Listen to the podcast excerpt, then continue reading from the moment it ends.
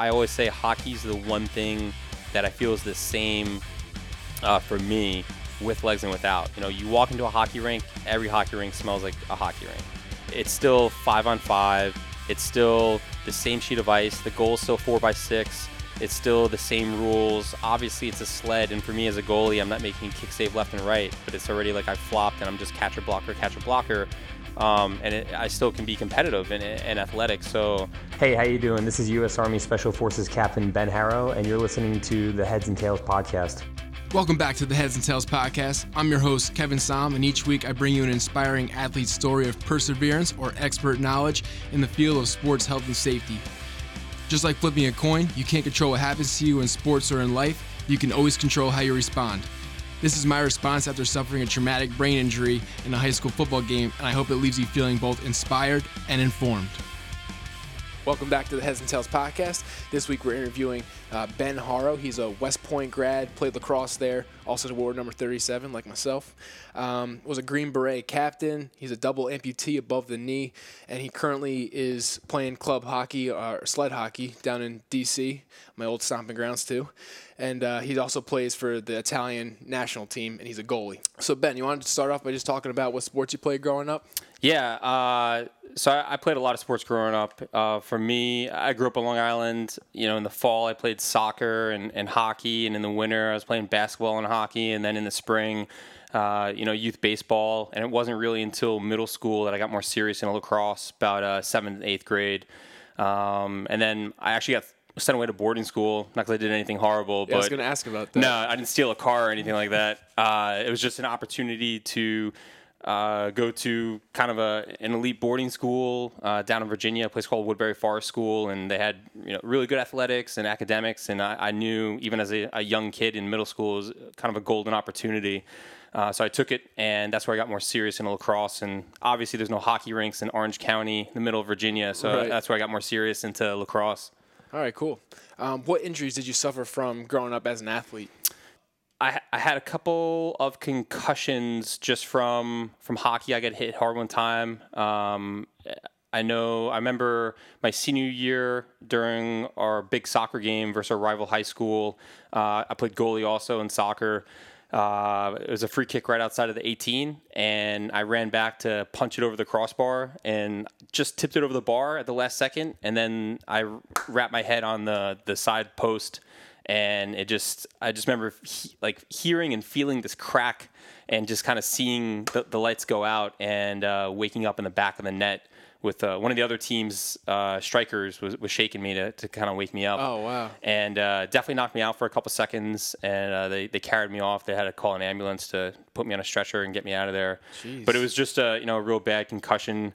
Um, you know, ironically, I never broke a bone or had a, a, major injury besides pulling a muscle in college before I stepped on a bomb, and then I go through like 40 surgeries and, and everything else. So Jeez, yeah, we're, we're gonna get into that. Yeah, it's, it's, it's like an insane story. Oh, because I forgot to act or add into the intro that you're a world record holder for uh, bone lengthening. Yeah, two two world uh, two medical world records. Yeah, yeah. So I'm, I'm excited to hear more about that. Um, so, what sparked your interest in going to the service academies? So, as a high school kid, you know, I, I knew I wanted to play Division One lacrosse. I wanted to play for a competitive program. Uh, also, I knew I kind of want to be part of something just bigger than myself. I didn't realize what it was, and it definitely was being in the military and, and that selfless service and, and serving my country.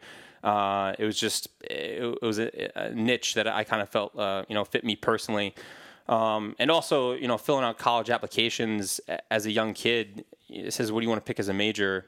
All I wanted to do was play lacrosse and win a national championship and you know get a, degree. I didn't know what I wanted to do when I grew up as a junior in, in high school.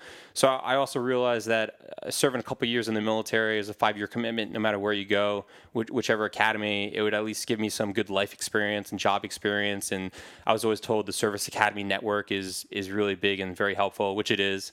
Um, so that kind of drove my my choice to go to one of the uh, military academies, and, and it came down to either Navy or, or West Point. And at the end of the day, uh, West Point w- recruited me more seriously, and they, they showed more more interest. So it just that, that's yeah, how you always want to go someplace where they want you. I you want to feel the love, you yeah, know. exactly.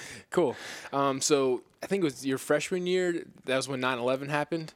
Yeah. So what kind of thoughts and feelings and emotions were kind of going on? Like, were you like, oh shit, or were you like, uh, You let's, know- let's let's do this thing, or I think that it, as a freshman in college, I, I knew I still had four years. Um, it's not like they were just going to graduate everybody early and, and send them to the, the front line.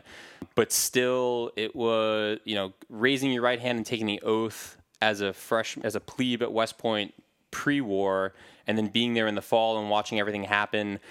You know, I knew it was kind of a a, not a special time, but an important time in our history where it's something that uh, you know I lived through it, and I was kind of at a very symbolic place when everything happened. I remember that Tuesday morning, I was walking to my second hour class, and every classroom at West Point there's a TV, and usually teachers have like the news playing in between the, the class change.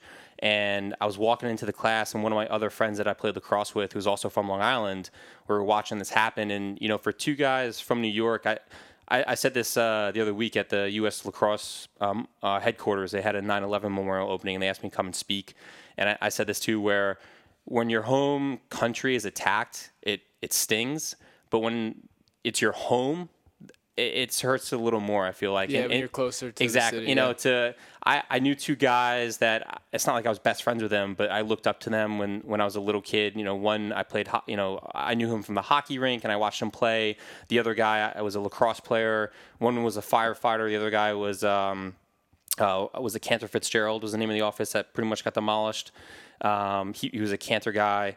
Um, you know, both died in the tower. So I, I knew people. My dad worked uh, in, a, in a federal office building right around the street. So I remember that morning trying to get in touch with my dad, and I couldn't. You know, nobody knew where he was because everybody was doing that mass exodus from downtown uh, off of Manhattan. So scary stuff. yeah, you know, it was crazy, and to to to to be so close to it. Um, it I knew that going to West Point, it, it all kind of made sense at that time because I, if someone's going to go, you know, not I don't want to say revenge, but but kind of do the job of, of finding those people that attacked us. I knew I was set up to go do that, and I, I wanted to go do that. So Awesome. So can you talk a little bit about that oath that you were talking about that uh, everyone at I guess all the cadets at at West Point. Yeah, so you know take? all the cadets at West Point and, and Air Force and Navy and all the other service academies, and it's the same oath that uh, that kids take when they enlist in the Army, and that's just that you you swear that you'll uh, defend and uphold the Constitution,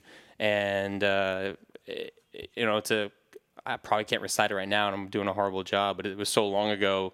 But uh, it, it's kind of powerful, though, you know, knowing that you're about to get involved with something a lot bigger than just yourself, and you're going to be part of this kind of big green machine that that uh, that defends America. Right. Cool.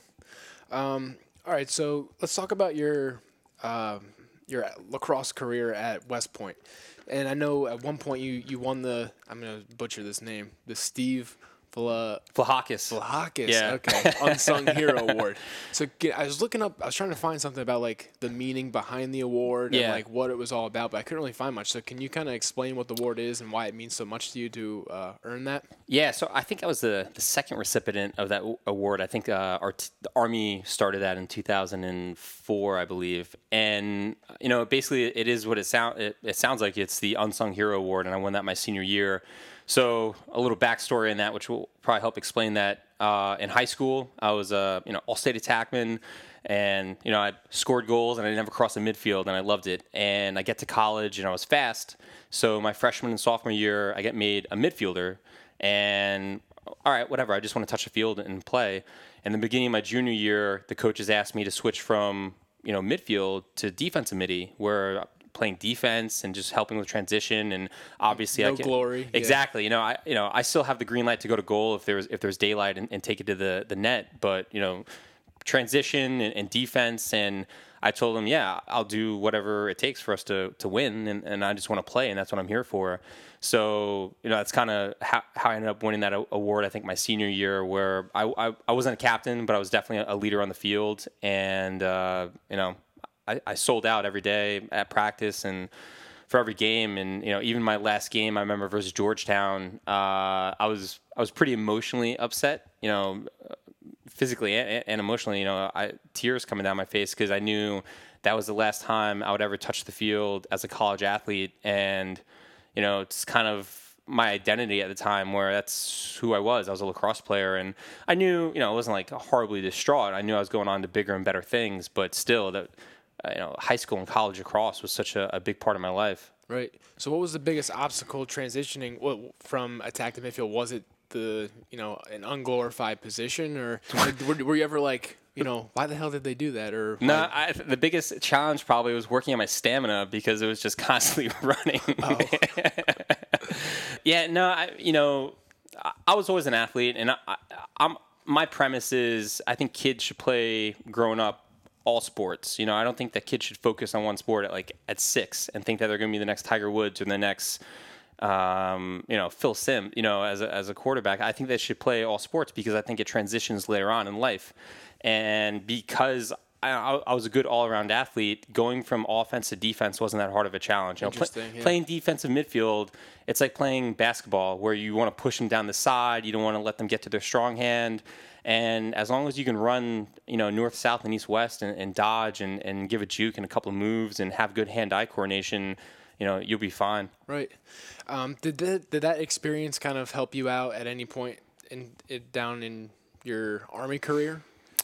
Um, Like yeah, in terms of like having your position change or your role change or something like that, and Yeah. having to adjust. I mean, that's pretty much day to day in special forces where you're living in, in the gray and there's a lot of ambiguity and there's there's not a lot of black and white and you kind of have to make decisions on the fly and you have to be adaptive. You have to be able to you know react and think on your feet and i think a lot of that there there's a lot of comparisons to that especially you know as a defensive midfielder player in lacrosse there, there's a lot of that i think uh, in the special operations community in general All right, cool. Um, what what did you or why did you choose the number thirty seven? I picked 37 in high school. That was my my number when I started playing varsity lacrosse my sophomore year of high school. And so growing up on Long Island, I used to go to a lot of Hofstra lacrosse games. And uh, the big star at the time, I remember as a young attackman, was this guy Chris Panos, who he wore number 42. And I was like, oh, that you know, that's cool. You know, that's a big number. Usually, guys, almost like Gretzky wears 99. you know, Right, like okay. th- that type deal. So I asked for 42, and they said the highest number they had was 37. So I was like, all right, yeah, I'll take 37. 37. And uh, I've just stuck with it since, and it's always been kind of my my number, on my calling like calling card, and you know, as an athlete, that's always kind of like your thing is your number. Right. You know, all, all athletes are superstitious in a way, so Yeah, I'm with you. And everyone thinks it's weird that like they think like 37 is like a odd number to choose. I don't know. You know, But I think it's cool because it's odd. Like, Exactly. yeah. And, and you know what? I'm, I, you know, watching movies and just hearing stuff. I'm, I'm a big observer of things. I see 37 like in daily things a lot. the you know, yeah. like it will always pop up in like movies, like oh, here's your change, 37 cents. yeah. You know, just stuff like that. Yeah, I think it's, it's the same thing. Sometimes I'm just like, am I hyper aware of it, or is it like actually happening? All right, cool. So, um, so what made you want to become a Green Beret and go into infantry? Um, so when I, I graduated from West Point, um, and, and you're commissioned, you, you can't go into special forces until you're at least a, a captain promotable. Um, so you're a first lieutenant. So they want you to have some exper- life experience and time in the army. So you can't just do special operations straight out of the academy. So when I graduated, I, I was a second lieutenant in the infantry. Um, I went to Ranger School and Airborne School and did all that. And uh, I did a, a deployment as an infantry platoon leader in Iraq from 2000, 2006 to 2007 uh, for 15 months straight. It was during the surge, and uh, we were extended. So while I was there, um, I always kind of had an inkling about doing special forces. You know, it's it's the it, it's the special guys, and they're they're doing cool things, and but I, I never really got to to see them or talk to them. And while I was in Iraq, I got to work with uh, a couple different ODAs. A special forces team is called Operation Operational Detachment Alpha, so ODA. So since I was able to be attached to a couple ODAs and, and wor- work with the guys and talk to the guys and and not just see like oh you know what you guys do in the movies are cool, but more like the real life of what they do. And you know yes you get to fly around in helicopters at night and, and go after bad guys and, and do that type of stuff, but there's more to it and it's more of a thinking man's game. And you know it's uh, what's his name? I can't, oh my god, I can't remember his name right now. Uh, General Donovan, who is the the founder of the OSS uh, in World War II, which is a precursor to Special Forces in uh, the CIA. And he said, uh, "I want to find a Princeton graduate that can win a bar fight." And that's that's what SF guys are. It's it's thinkers. They're they're more the chess masters instead of like the checker masters, Okay. where there's a lot of different things that you can do. How do you want to leverage things? How do you want to leverage people? And uh, I thought that was like you know really cool. These guys, you know, they're physical studs, but they're also like really smart. A lot of them have master's degrees, and and they're they can talk about anything, and everyone knows a, second language, and um, it, it just really appealed to me, all of it. It's cool. Um, it's almost like trying to be, I don't know, a captain in a sport, or I don't know. It's like Yeah. striving to be that like extra, you know, Yeah. above and beyond. Um, all right. So, what was the like toughest part about the training aspect of becoming a Green Beret? Um, so the I, there's a couple portions of the the pipeline, the Special Forces uh, qualification course, and the first part is Special Forces assessment and selection. And before I went through, it was usually 21 days, and um, they when I when I went, they cut it down because they were trying to get more guys, I think, through through the pipeline and produce more Green Berets um, at the time, just because both both theaters were really kicking off between Iraq and Afghanistan. So they moved selection from 21 days to 14, and they also were doing it during the summer. So normally they didn't do it during, I think it was July and August down at Bragg, just because it was so so hot. Um, so they didn't want to hurt anybody. So when I went through, it was July, or I forget if I went for July or August, but it was one of the summer classes, and it was 14 days, and they try to reverse cycle it. So they did everything at night to keep it cool, um, which I think briefs very well, but in reality, I think it sucked like even more because your sleep cycle is already effed up because you're now doing everything at night. During the day, when they let you sleep for a couple hours, you're in these giant tents that are just like ovens because there's no ventilation. So you're like, you know, you wake up and you're super dehydrated, and then you got to go walk 16 miles with 80 pounds on your back already. Sounds horrible. So I think selection was uh, the, the the first kind of slap in the face and punch to the gut when it came uh, through training, but the the Q course is so long. There's so many different individual gates that you have to pass. Um, it was just a, the the whole thing overall was definitely uh, a big mental and physical gut check. Um, you know, and, and guys that, that make it through that you you really do earn that green beret and that, that long tab. So, I mean, that that must have felt great. But what did it feel like when you were named, you know, a captain of uh, a Green Beret captain? Oh, so I was a captain going through it. Oh, that's how it works. Yeah, Okay. so that's how you know the the promotions go. So it wasn't that uh, you graduated the course and congratulations, you're a captain. When I graduated, I was a captain. But you know, a- a- along the same line, I think we you're talking about to be a Green Beret detachment commander, it is kind of humbling because you get to a team, you're the fucking new guy. You're also probably you know four years younger than most guys on the team, and they've all had special operations deployments before. Um, you know, I think that my class graduating the Q course was a little lucky when it comes to combat experience because we all served in Iraq during the surge as as, inf- as infantry guys. So a lot of day to day, you know, fighting, and, and we were already familiar with with with uh, infantry tactics and combat, and we've kind of most of us had experienced it before.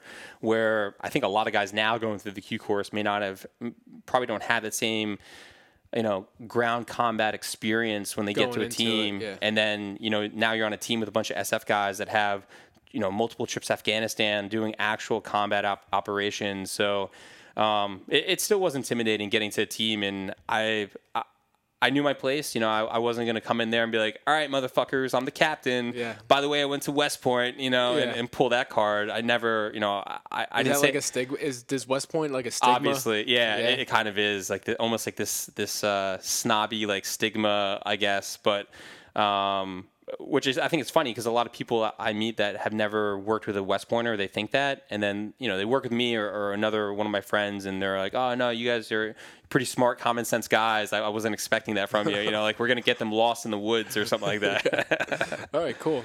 So when I think about war and fighting and shooting guns, like it scares the crap out of me. So, like, what strategies do they teach you, or what strategies did you kind of learn on your own in order to kind of overcome that fear?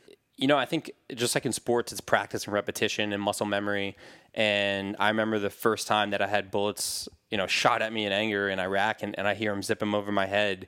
It was just natural instinct to, you know, three to five second buddy rush to, to drop to the ground, see and assess what was going on, move to a cover and conceal position because I was kind of out in the open at the time, and I, I you know survival instincts kind of kicked in.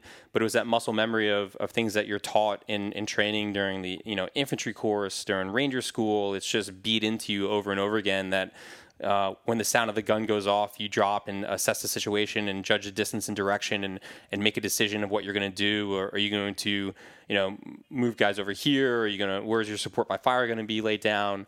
Um, so I think it's just like sports uh, when it when it comes to that. Yeah, I still think. Are you still Yeah. scared like when it first happens? Or? Yeah, I mean, you're still it, it's still an adrenaline rush, and it's almost like tunnel vision. Um, you know, it's a lot different when it's training and like simulators. And you're like, Right. oh, okay, there's two guys over there. We're gonna walk 100 meters. They're gonna shoot at us. We're gonna get down. When you really don't know, Someone's gonna like- yell 12 o'clock, 200 meters. Like it's it, but to walk into a village and to hear in three different locations like AK is getting shot at you, and you have to drop and reassess what's going on. And you know, as a leader, you're responsible for this infantry platoon, so you have guys on the ground, you have vehicles you're responsible for. You need to make decisions like within the next five seconds. So it's uh, I will say though, once again, like sports, once you do it a couple times in real life, it becomes a lot easier. You kind of learn little tricks to it. You, you know, um, almost like have set plays ready uh, with other guys on your team. Of you know, if hey, if we take contact over here, or you know, and this is all kind of the the planning process overall before you go out. You know, you leave the wire with uh, contingencies and, and wargaming everything. Um, you know, you, you have something in place. Interesting. Um, all right, so can you take us through the moments that you kind of that led you up to stepping on the the IED?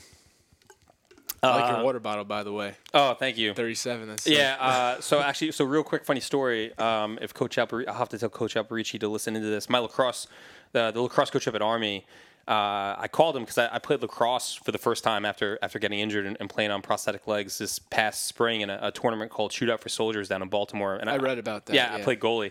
So uh, the guys at Towson gave me some equipment. And I was like, you know, it'd be cool if I could get an A and a 37 for, you know, when I played and put it on my helmet. And uh, I told Coach Alberici, and he's like, yeah, no, Ben, I'd love to help you out. I'll send it to you. And then, like, sure shit, it comes like three weeks after the tournament. So I was like, ah, thanks, Coach. So anyway, I threw it on my Nalgene bottle, and I get more use out of it now than Yeah, if I you just see it every day. yeah. Exactly. That's cool. Um, yeah, so 15 May 2012, um, I was walking through a doorway and uh, stepped on a, a pressure plate device. This is in Afghanistan. Yeah, it was during my second deployment to Afghanistan, and uh, it took off uh, my right leg, and then my left leg was so badly broken that they had to amputate that too. And uh, you know, I remember I remember flying through the air and feeling concussed, and it just you know we're talking about concussions before, and that feeling of kind of like contact and and almost hearing that like kind of crunch. Yeah. It just felt like that times a thousand, and you know, I, I had no clue I stepped on an IED. I thought maybe a mortar had landed next to me. I thought, uh, you know, I even thought like a vehicle had like crept up behind me and hit me. Like I had no idea, but I remember going flying and, and just feeling uh, that that contact, and then um, like sensing and smelling that that explosion smell, and uh, kind of coming in and out. I remember uh, just dirt and dust kind of settling all around me. My head was just ringing like never before. Both my eardrums got blown out. Um, Do you have a hard time hearing now, or you know, so my right one healed on its own. My left one, there was still a little perforation, so they did surgery and, and paved over it, and uh, it, it's fine. I, I have tinnitus anyway, but I was probably going to have that from from just years of shooting, and, Shooting and guns, bombs, you know, and too many booms. Um, so yeah, so I remember uh, kind of being in and out. I remember hearing somebody screaming uh, next to me, and I, I remember thinking, well, when they hear him, like someone's gonna come and find me too. So like all I got to do is just stay with it, like just stay conscious. And uh, it turns out it was actually me screaming. It was, I- guess I want to call it out of body without getting like in a religious mode. You know what I mean? Like it, Right. it just didn't feel like me. I, I don't remember screaming. I remember hearing somebody else yelling. And then uh, I remember just thinking like, stay with it, stay with it. And I just, I felt like I was kind of slipping away. And I remember kind of in a, a moment of clarity thinking uh, about, uh, there was a picture that I had of my wife Gina and my son Peyton, and I just like it popped in my head, and it was like my focus, and it kind of like brought me back to a little bit And I remember just saying their names over and over again, Peyton and Gina, Peyton and Gina, And to kind of kept you kept you there. yeah, to, to, to kind of keep me with it. And uh, then I remember someone like kind of hovering over me and hearing him yell like, "Holy shit! Holy shit!" And uh, that's when I, I couldn't see him, but I, I felt everything, and I, I was like, "All right, like I can kind of like let go." And you know, staying conscious like that, I always say it's it's like it felt almost like if you ever go into water and hold your breath, and then you're like, all right, I gotta like, I, I gotta pop up and take a breath. Um, it feels like the exact opposite, where it just felt like, all right, I, like I just, I gotta let go, like I, I'm, I gotta shut my eyes now. And I remember saying out loud, "Sorry, Gina," my wife's name, and and that was it, like blackness. And uh, I woke up three days later in uh, in Germany. So what happened then when you got in Germany? So, Yeah, in Germany, I woke up um, like so. When I got medevac to the trauma center, um, they said I was responsive. I don't remember anything. Um, they, I got intubated and sedated right away. Uh, they ended up pumping 75 units of blood back into me. Uh, Is that like a record too? No, I mean I know of other guys that got like a hundred, but um, you know just from the the trauma and obviously the legs and um, so much I lost so much blood. They so they stopped even caring if it was my blood type. It's called battle buddy blood. So they just kind of tapped anybody in the in the trauma center and did a direct uh, transfusion. So and you know three month every in three month intervals after that I had to get tested for like blood diseases and stuff just because they you know they wanted to keep Yeah, they didn't test it. yeah. So, um, so they, they intubate and sedate me, amputate me right there, and kind of close me up and stabilize me. And uh, I get sent. I get flown from Kandahar to Bath to, to Bagram Airfield, um, and then they flew me from Bagram to Germany. And when I woke up in Germany, was three days after the uh, after the accident, stepping on the bomb. And I remember they said that they they were trying to wake me because they wanted me to be conscious at least before the the, the flight back to the states. Um, but I, I had a really bad fever. Any any reason or I think just they want me breathing on my own. They didn't want me on a respirator while I was on the flight because God forbid if anything happens. Oh, I, I guess. I guess you know probability wise of something bad happening on a respirator compared to you breathing on your own. And then uh, I had a really bad fever. I had a, at one point I had a fever of 106 while I was unconscious because. Uh, my body was fighting off the different fungal and bacterial infections from the, the dirt blown up into me in the Yeah. blast too. So I guess they tried waking me up a couple times, but I was very aggressive in fighting them. And the third time, kind of like the last time that they were going to try and wake me up and uh, take me off the, the respirator and everything, um, I, I just kind of came to and I don't remember. It, it felt like all my five senses had been reset. I had no clue where I was. All I knew was that I was extremely thirsty because even while I was sedated, it was like a dream state where I couldn't wake myself up, and I was really starting to flip out about, um, you know, wh- what had happened, where I am. I remember screaming in my head like, "Please God, let me wake up! I like, please let me get something to drink." I was just dying of thirst, and um, I wake up and the I can't see anything, but I feel a nurse next to me, and you know tubes coming out of me. My hands are all broken. Everything's kind of you know bandaged up, and uh, the nurse says, you know, Captain Harrow, do you know where you are? And I, I said no. And she said, uh, "You're in Landstuhl, Germany." So right away, I, I realized that everything I was kind of like figuring out, something bad had happened. And she said, "Do you do you know what happened?" And I said, "No." She said, "I'm uh, you stepped in an IED." So I asked, you know, did I um, did I lose a leg? Thinking I probably just lost like my my ankle, like up to my ankle or something like that. And she's like, I'm sorry, but you lost both your legs uh, above the knee. So I was quiet for a second. I go, okay. Do I still have my dick? And she's like, yes, you still have your penis. And I was like, all right, you know, uh, okay. Like, what? Would I have my arms? Like, I'm starting to go. Down, I can't see Go anything. down the list, right? Yeah. So I'm like, she's like, yeah, you know, you have both your arms. Um, you know, I'm sorry, but you lost two fingers on your right hand, and um, you also suffered significant soft tissue damage on your on your forearm. But the doctors are going to be able to save your arm. And I was like, all right, you know, my hand, fingers, but I still got my dick, right? And, and like double checking, and she's like, yes, you still have that. And I was like, all right. And then uh, I, I passed back out. And then really, that's the only conversation I remember in Germany. Um, I do remember at the time I I still had a, my like Afghan beard, and my wife Gina always hated. Uh, like when before deployment, you had to grow it out, and she hated how scratchy and scruffy my beard would get. why did you have to grow a beard? Uh, so with our mission, you're living amongst the populace. So to keep low visibility and to, to fit in with the population, and it's a cultural thing over there too, where all the men have beards. Okay. Um, all the special forces guys grow beards and, and wear beards. Um, so I remember asking them to shave me, uh, and I remember like some nurse or whoever was like shaving me, just because I thought if Gina's gonna see me like all fucked up without legs. doesn't wanna see the At- at- At, least she won't see me with a beard. So those are really the only like two significant things I remember in Germany.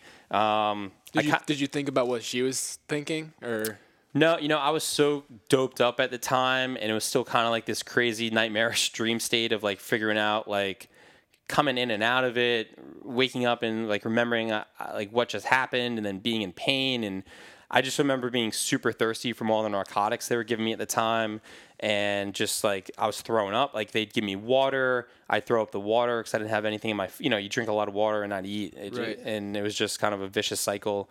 Um, yeah, so it was kind of crazy. so? Fast forward, I guess you you you're back in the United States and you had to start your rehab process again. Yeah. I'm sure you're still in a ton of pain. You're on a lot of pain medicine. So, like, what was your first kind of like thoughts and feelings and emotions when you started that rehab process? And I know uh, I read that you went cold turkey off the pain meds. Can you, so you can can you kind of take us through that process? So they told my wife I was supposed to do like four to six months inpatient. Uh, that's kind of like the usual schematics when gu- guys with these injuries uh, get sent to Walter Reed. And I, I actually ended up only spending about a little under two months inpatient. Uh, and part of that, I think, is because I took myself voluntarily off all my pain meds. Um, you know, week three or four after uh, they they were able to f- stop all the, the infections and really close me up and let me heal. Um, I was on I was on ketamine. I was on two types of oxy. I was on a morph like there was a morphine paddle hooked up to me um, to wean me off the ketamine. They put me on uh, methadone, you know, which they give to heroin addicts to wean them off heroin. So kind of in a, a moment of clarity in between all the drugs, I just I knew I wanted to. I didn't feel like myself, and I just wanted to to feel like myself and and deal with this clear headed than all foggy because I you know on pain meds, especially with ketamine, it's such a strong disassociate. I knew I was in pain, but I didn't really know. You know, I didn't know where I was. At one point, I remember somebody, t- Gina told me I told one of my friends I was Batman. Um, I was calling in airstrikes, uh, like on payment. It was crazy. So on week like three or four, I just I stopped taking. You know, I stopped touching the morphine paddle. Um, the nurse would come in with like my my hourly or you know every eight hours she'd come in with uh, oxy, and I said, "Nah, I'm alright. I don't need it." And uh, after the first 24 hours, the doctors came in. They said, "You know, Captain Harrow, you, you feeling all right?" And I was like, "Nah, look, I'm still in pain." Um, they're like, "Yeah, how come you're not taking your pain meds?" I was like, "Look, I don't want to take any more pain meds." I was like, "You could unhook the morphine right now. I'm fine. I'll, I'll deal with it myself." And they're like, "Look, don't be the overly macho green beret. If you need it, take it." And I was like, "Look, I, I get it. I understand why there's pain management. You know, lower the heart rate to help healing, but I." I want to kind of get ahead of the game, and I stop. Want I want to stop pumping poison in my body. Like I, I just don't feel right. And uh, like, look, you can. We can't make you take the pain meds, but at least let's leave you hooked up to the morphine for the next couple days. So I was like, all right. And uh, so the next couple days, you know, I refused all my narcotics. Um, didn't touch the morphine paddle, but it was just crazy pain where I would just have these like kind of shooting bursts of uh, I feel, almost feel like fire, and my, my legs, you know, being kind of uh, almost grabbed by like hot metal hands and just crushed. And it really, what it is, is my, my brain freaking out where it's sending a signal down to where my legs are supposed to be, not getting that return signal. And in, in turn, it just feels like pain because it's my, my nervous system freaking out. And, uh, you know, at night, my wife Gina, she spent every night uh, in, in the hospital room with me. She would spend, like late at night when it was really bad, she she tap the end of my stumps to try and confuse my brain to focus on the tapping sensation instead of like figuring out where my feet were. Um, or she like rub my head or just try and like keep me occupied some other way, like talking to me. And after, honestly, after those couple of days of just really sucking through the pain, I was able to kind of break through a plateau, and uh, I I didn't need the pain meds any- anymore. It's just like, all right, um, I feel fine. Right. And then did like your brain kind of figure out that Yeah, it was just, it your- just the rest of your legs it- weren't there It like, or- yeah, it just calmed down. It was just like, all right, this is this is new normal. Right. These are the new signals, and uh, so yeah, I think that helped me with the recovery and, and get me, you know, back to you know starting where I needed to be. Uh, you know, when I got injured, I was. I would say I was a I was a 215 pound tactical athlete. You know, you're not doing too much cardio in Afghanistan unless you're like running around on the objective. Right. Um, eh, you know, so I was a lot a lot more weight room stuff. And uh, when I left inpatient, I was about 135 pounds, like soaking wet, and it was just when I say starting from scratch, I hadn't been 135 pounds since sophomore year of high school. Plus, my right arm was so banged up that I had no range of motion in it. You know, I still had kind of pins in my hands because both my hands got broken from the blast. Um, just really banged up. So it was, it wasn't starting from zero. We're starting from like negative 100. Right. Uh, I mean, I feel like I've been there too. After my injury, I lost a ton of weight too. Um, and it, it's a, a, dark point in time. Yeah. So, what was like your lowest moment, and how did you kind of get get through that during the the recovery process? You know, I think that my training as a as a Green Beret and even my time as a, a college athlete and a high school just an athlete overall, you know, having to deal with tough times um, and kind of deal with the suck. That's just something, you know, as a profession, that's something that they look for during selection. That, you know, are you cold and tired and hungry, but will you continue to keep putting left foot in front of right foot and, and driving on? And even though, you know, I didn't have left foot and right foot anymore, I knew that my new job was to to rehab and to get better. And, you know, I had a son and a wife and I needed to to to figure out new normal. And it it sucked and I it just it was like anything else I did as an SF guy. I just kind of put my head down and took a deep breath and and and carried on. You know, whatever it was. Um, a lot of adapting to new things. Obviously, you know, cardio wise, I wasn't running around.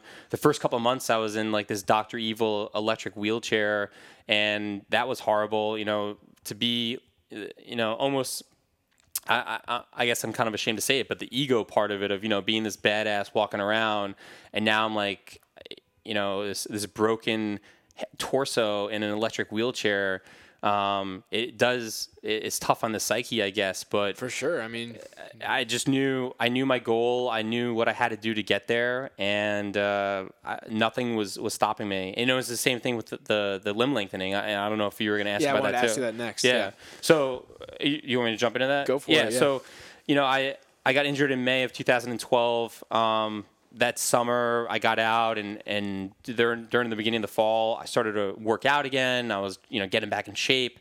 I even you know went out and, and played sled hockey for the first time and tried that and just figuring out what new normal would be.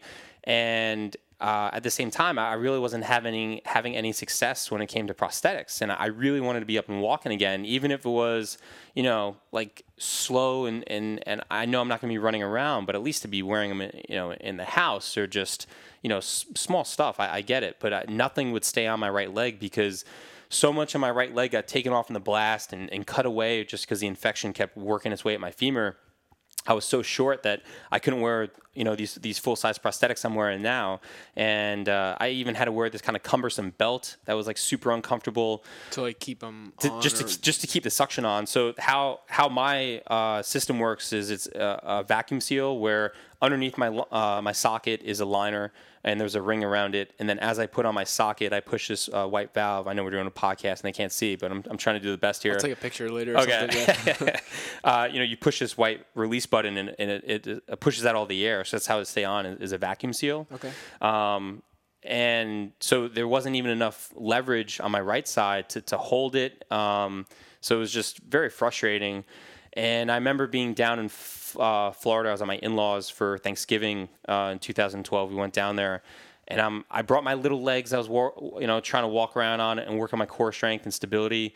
And uh, I was just getting super frustrated and, and, talking to my wife about it, and and she suggested me, you know, maybe there's can't they just grow uh, like your leg like a little bit? And I was like, Gina, I was like, if they if they could do that, I'm sure they would have done that. Right. And uh, you know, with her kind of like impetus, I I started doing my own research and reading like amputee forums and stuff on orthopedic surgery and limb lengthening and if that's even a thing.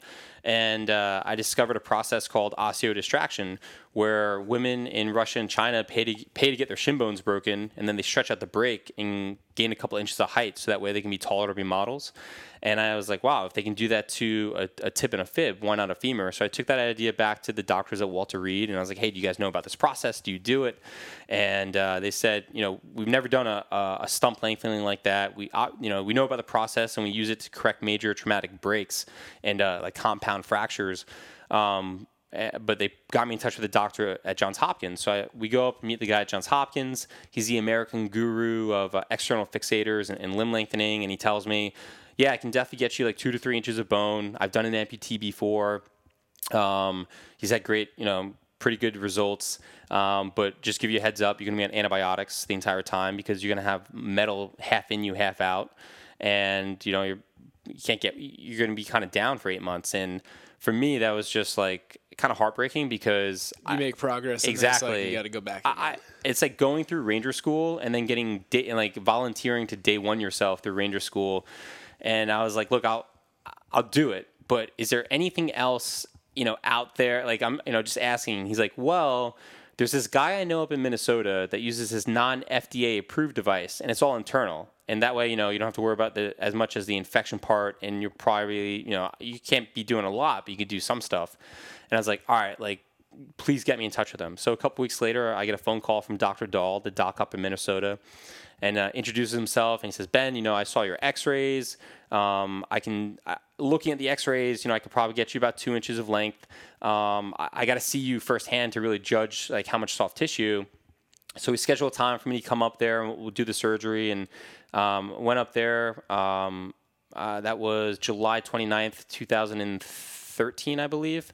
Um, went up to Minnesota, did the surgery, and how it works is uh, they they drill a cavity into the end of your femur. They break your femur, and then in that cavity that they just created, they they insert a device that looks like two AA batteries stacked on top of one another, and then on either side of the break, uh, they they screw that the device attach it to your femur on the inside, and then through my hip was a wire connected to a radio receiver that's about the size of a quarter buried underneath my skin. So all internal.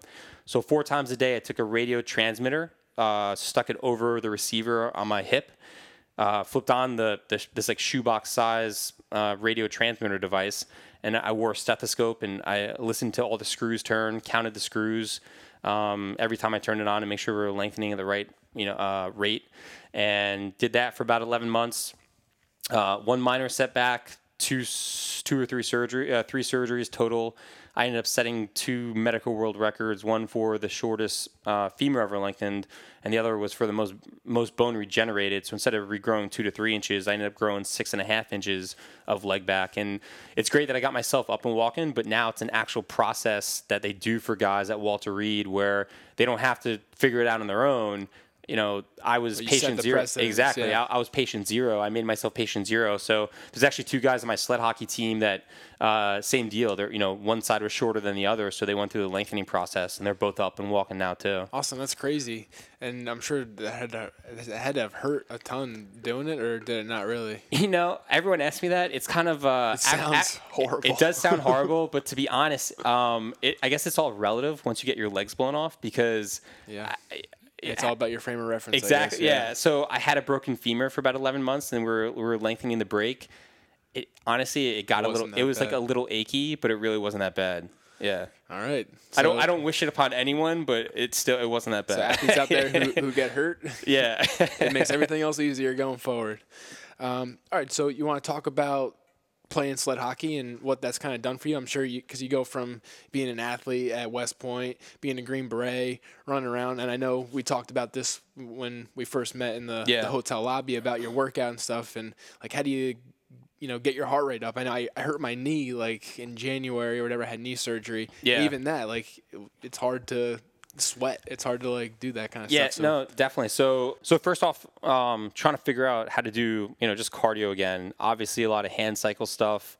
Um, I bought an elevation training mask, so now I look like one of those guys that you probably make fun of in the gym, rolling around with an elevation you, training it mask. Helps get your heart rate up. yeah, stuff, it definitely gets your heart rate up just because it, it, it restricts your breathing, so it is a lot tougher. So I'll do different workouts with that just to change it up sometimes. So I'll do, you know, just like 20 or 30 minutes with like just, just straight push ups and sit ups, like nonstop wearing that mask. And it definitely gets your heart rate up.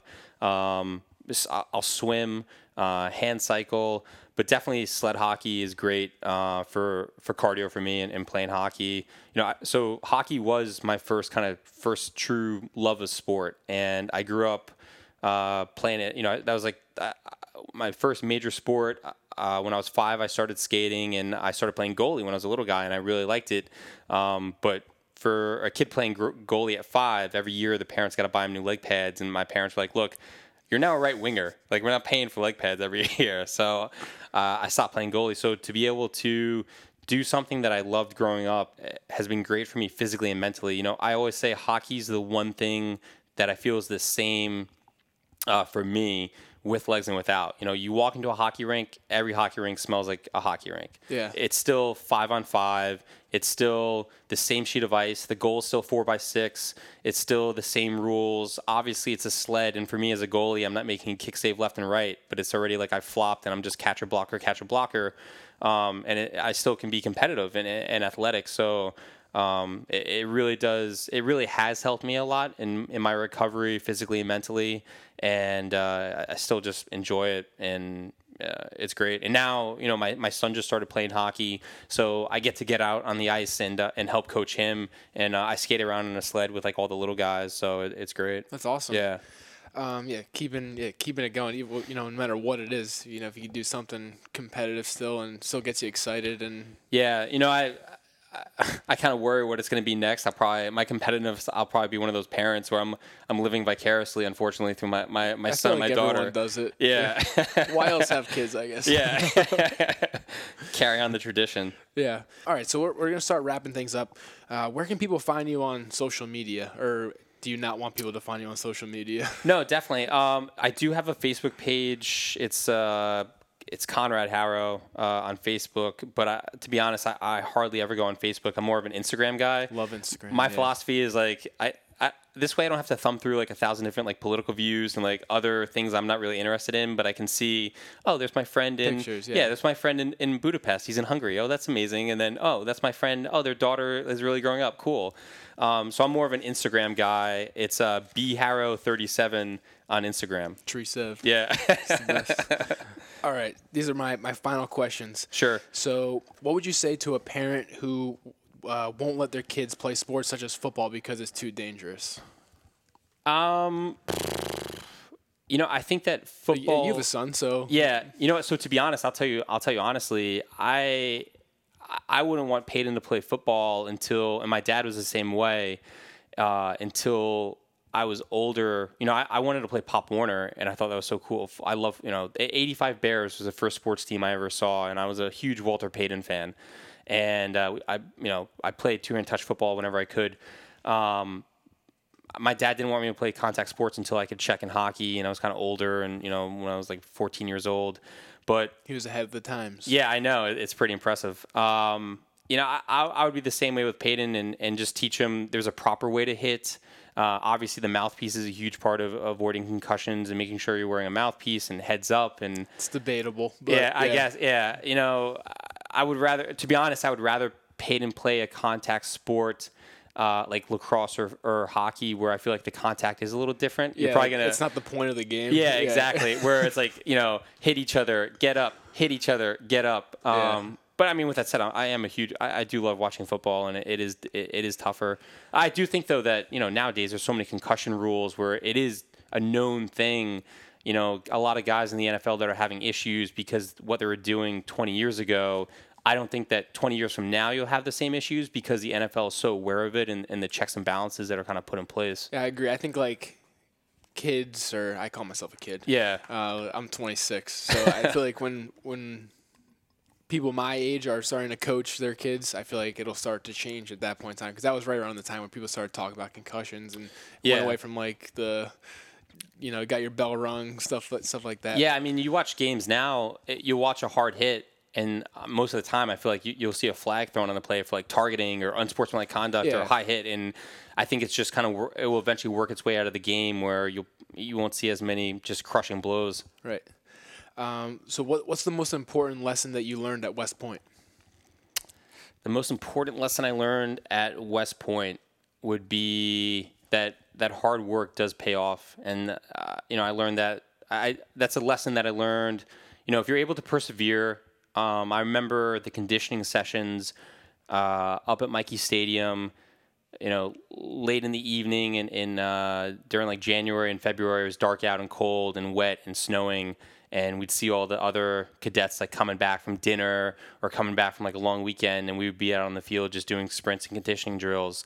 But that hard work paid off where you know, we were we were a top ten team my junior year and, and, and senior year, and we were super competitive and uh, had had every opportunity to to try and win a national championship. And that's just a lesson on, that I took later on in life. You know, in in the military as an SF guy, and especially trying to figure out how to walk again and, and, and figure out how to how to get up on legs. That it, it, it takes hard work. If it was easy, everybody would be doing it. Exactly uh, what's the most important lesson that you learned uh, from being a Green Beret? Adaptability, where you could be walking into a room and think that you're meeting with somebody, and it, it could be this kind of peaceful meeting, and it can turn 180 degrees and turn into a gunfight just a, uh, in a snap. Do you have an example of that? Um, sounds like a cool story. You know, I, there's I there were actually several meetings and uh, meets that I had in, in Afghanistan where I thought it was actually going to turn into this you know Western style shootout, and, and, thank God it didn't, and cooler heads prevailed.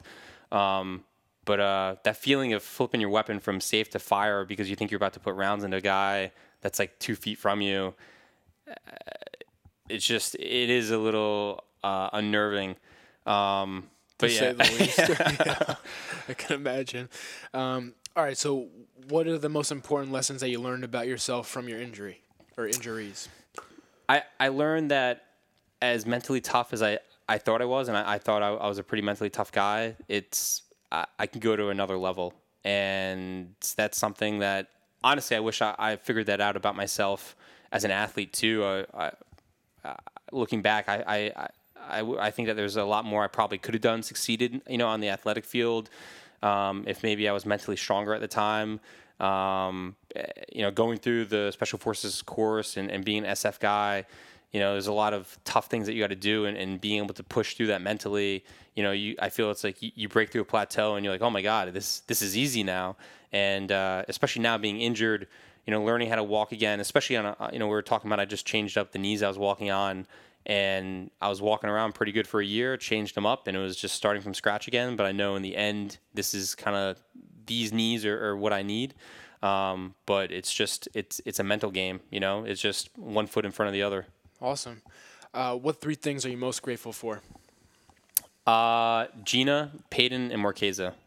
Your kids and your wife. Yep. All right, perfect. And last question: What's your personal definition of perseverance? My personal definition of perseverance is is going through hard times, being able to put your head down and lower your shoulder, and and just follow through, and and know that you're going to come out on the other end on top. Just like all your training and stuff, you like you said, one put one foot in front of the other. Yeah, you know, honestly, I say I I do know I say that a lot that was actually one of the best pieces of advice I got uh, before I started Ranger School. You know, as a young second infantry second lieutenant, you know, Ranger School is like this big crucible, and you know, if you don't have your Ranger tab, that that's pretty much a career killer later on. And uh, it's uh, just a huge, it's just a huge suck fest. It's uh, 72 days and uh, three phases, and just and tough, and you know, lack of sleep, lack of food, constant operations. Um, uh, you know, I ended up losing about 30 pounds during the entire thing. Um, and I remember talking to another West Point guy that that was uh, graduated from the academy two a year or two ahead of me, but he I, I, knew him just through the athletic program, and he said, "Hey, it's just one foot in front of the other. Just remember that." And you know, so many times I remember walking around with a like 90 pound ruck on my back through uh, Dahlonega, Georgia, uh, up in the mountains of Georgia, you know, at two o'clock in the morning, just so tired and so cold and just thinking like all I got to do is just keep putting one foot in front of the other. You know, eventually like this we'll be able to go to sleep, but just for right now, just keep putting one foot in front of the other. Awesome, Ben. Thank you so much for taking the time to do the interview. Yeah, thanks for. And uh, your story's awesome, and I feel like we were best friends from the, the, the moment I met you. Yeah. Because 37, I'm like we we have that connection. yeah, no, thanks so much for having me on the podcast and everything. Awesome, thanks, man. Yep.